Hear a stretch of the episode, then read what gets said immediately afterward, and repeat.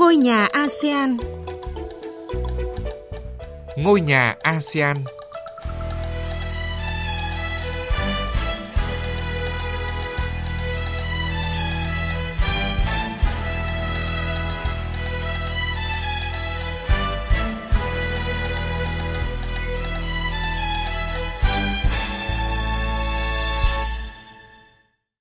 Kính chào quý vị và các bạn đang nghe chương trình Ngôi nhà ASEAN. Chương trình hôm nay có những nội dung sau.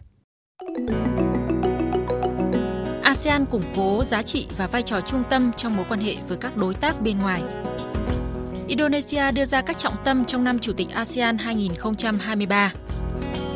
Singapore quyết liệt chống nội dung độc hại trên mạng xã hội.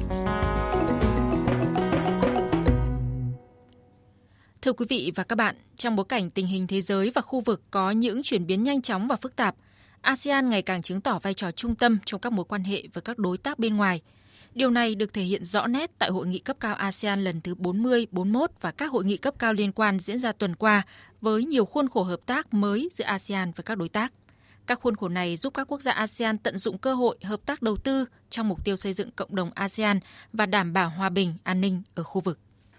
Trong khuôn khổ hội nghị cấp cao ASEAN lần thứ 40, 41 và các hội nghị cấp cao liên quan, tại Phnom Penh đã diễn ra hội nghị cấp cao ASEAN với từng đối tác Trung Quốc, Hàn Quốc và Liên Hợp Quốc. Tinh thần chung tại các hội nghị, ASEAN và đối tác đã kiểm điểm và đề ra định hướng phát triển quan hệ hai bên. Các nước đối tác khẳng định coi trọng quan hệ với ASEAN, cam kết tiếp tục cùng khối thúc đẩy đối thoại, hợp tác và ứng phó hiệu quả với các thách thức, góp phần định hình cấu trúc khu vực rộng mở, bao trùm, minh bạch, đề cao luật pháp quốc tế, với ASEAN đóng vai trò trung tâm. Trong khi đó, lãnh đạo Mỹ cùng các nước ASEAN tuyên bố thiết lập đối tác chiến lược toàn diện nhằm mở rộng các lĩnh vực hợp tác có ý nghĩa sống còn đối với thịnh vượng và an ninh của người dân các nước. Cơ chế này ủng hộ mục tiêu của ASEAN nhằm thực hiện tầm nhìn Ấn Độ Dương-Thái Bình Dương của ASEAN thông qua các cơ chế hiện có do ASEAN đứng đầu. Mỹ cùng các nước ASEAN cũng tuyên bố củng cố hợp tác thực chất trong các lĩnh vực bao gồm viện trợ nhân đạo, giảm nhẹ thiên tai, an ninh hàng hải, chống khủng bố, các hoạt động gìn giữ hòa bình, quân y và an ninh mạng. Phát biểu tại thượng đỉnh ASEAN-Mỹ, Tổng thống Biden công bố hỗ trợ thêm 850 triệu đô la cho khu vực ASEAN trong năm 2023 nhằm thúc đẩy hợp tác thực chất và hiệu quả giữa hai bên. Ông nhấn mạnh tầm quan trọng của ASEAN, đồng thời khẳng định sự ủng hộ của Mỹ đối với vai trò trung tâm của ASEAN. ASEAN là trái tim trong chiến lược Ấn Độ Dương Thái Bình Dương của Mỹ. Chúng tôi tiếp tục củng cố cam kết đối với một ASEAN đoàn kết và được trao quyền. Ngày hôm nay, chúng ta đã có một bước tiến quan trọng, bắt đầu một kỷ nguyên mới trong hợp tác với việc thiết lập đối tác chiến lược toàn diện Mỹ-ASEAN. Cùng nhau, chúng ta sẽ giải quyết các vấn đề lớn nhất của thời đại, từ biến đổi khí hậu cho tới an ninh y tế, chống lại các mối đe dọa đối với trật tự dựa trên luật lệ thượng tôn pháp luật, đồng thời xây dựng một khu vực Ấn Độ Dương-Thái Bình Dương tự do, rộng mở, ổn định, thịnh vượng, bền vững và an toàn.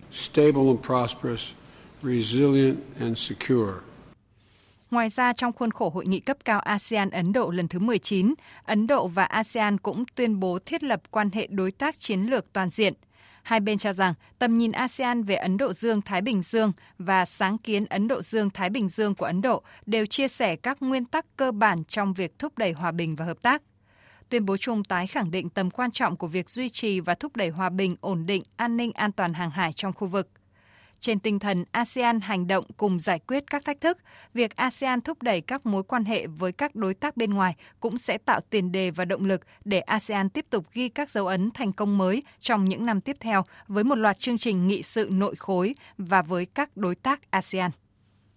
Thưa quý vị và các bạn, vào năm tới trên cương vị Chủ tịch ASEAN thì Indonesia đã đưa ra chủ đề của năm ASEAN 2023 là ASEAN tầm vóc, tâm điểm của tăng trưởng – coi việc tăng trưởng kinh tế là ưu tiên quan trọng hướng tới một khu vực phát triển nhanh, bao trùm và bền vững.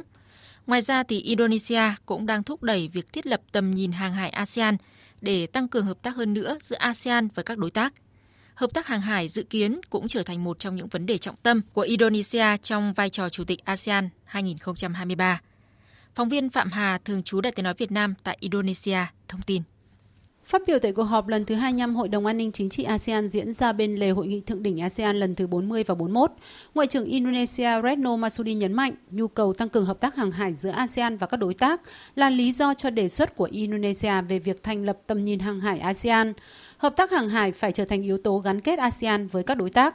Theo Ngoại trưởng Indonesia, vấn đề hàng hải hiện nay thường chỉ được nhìn nhận từ góc độ an ninh hẹp, trong khi thực tế tiềm năng hợp tác hàng hải, đặc biệt là ở khu vực Ấn Độ Dương-Thái Bình Dương là rất lớn, mang lại nhiều lợi ích cho các quốc gia thành viên. Do đó, ASEAN cần coi hợp tác hàng hải là một trong những ưu tiên của tầm nhìn ASEAN về Ấn Độ Dương-Thái Bình Dương. Cũng tại cuộc họp, Bộ trưởng điều phối vấn đề chính trị, pháp lý và an ninh Indonesia Muhammad Mahfud đề cập vấn đề buôn người và Biển Đông, kêu gọi xử lý toàn diện những vấn đề này thông qua cơ chế ASEAN. Vấn đề hợp tác hàng hải dự kiến trở thành một trong những ưu tiên của Indonesia trong vai trò Chủ tịch ASEAN 2023, với việc quốc gia này thúc đẩy hợp tác thiết thực và cụ thể giữa ASEAN với các đối tác đối thoại.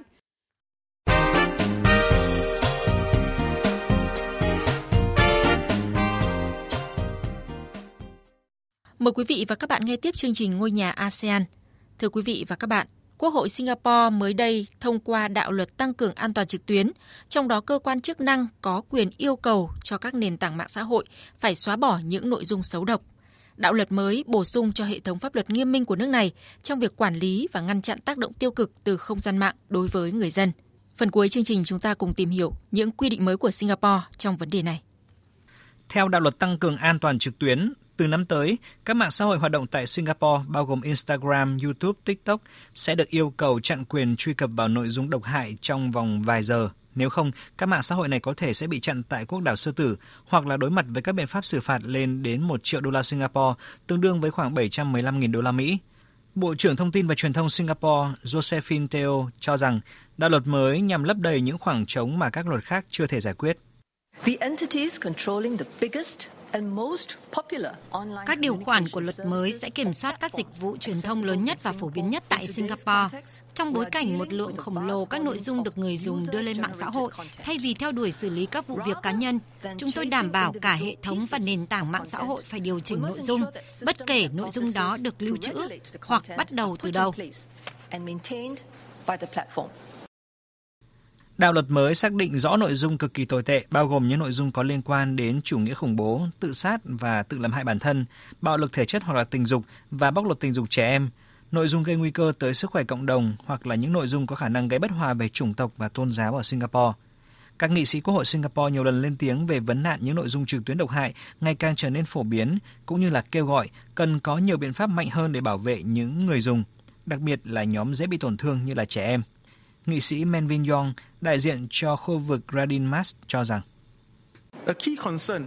Mối quan tâm chính của việc ngày càng phổ biến các trò chơi trực tuyến là chúng xuất hiện quá nhiều nội dung bạo lực, bắt nạt và khiêu dâm. Đáng chú ý là những tài khoản xúi dục bạo lực lại là những tài khoản ẩn danh.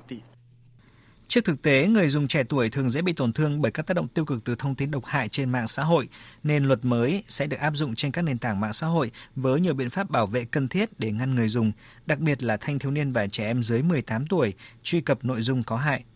Những biện pháp này bao gồm các công cụ cho phép trẻ em hoặc các bậc cha mẹ quản lý sự an toàn trên các mạng xã hội và có cơ chế để người dùng báo cáo nội dung có hại cũng như là các tương tác không mong muốn. Mặc dù đa số mạng xã hội hiện nay đều có quy định độ tuổi người dùng, tuy nhiên chưa có cơ chế nào để xác minh điều này trên thực tế.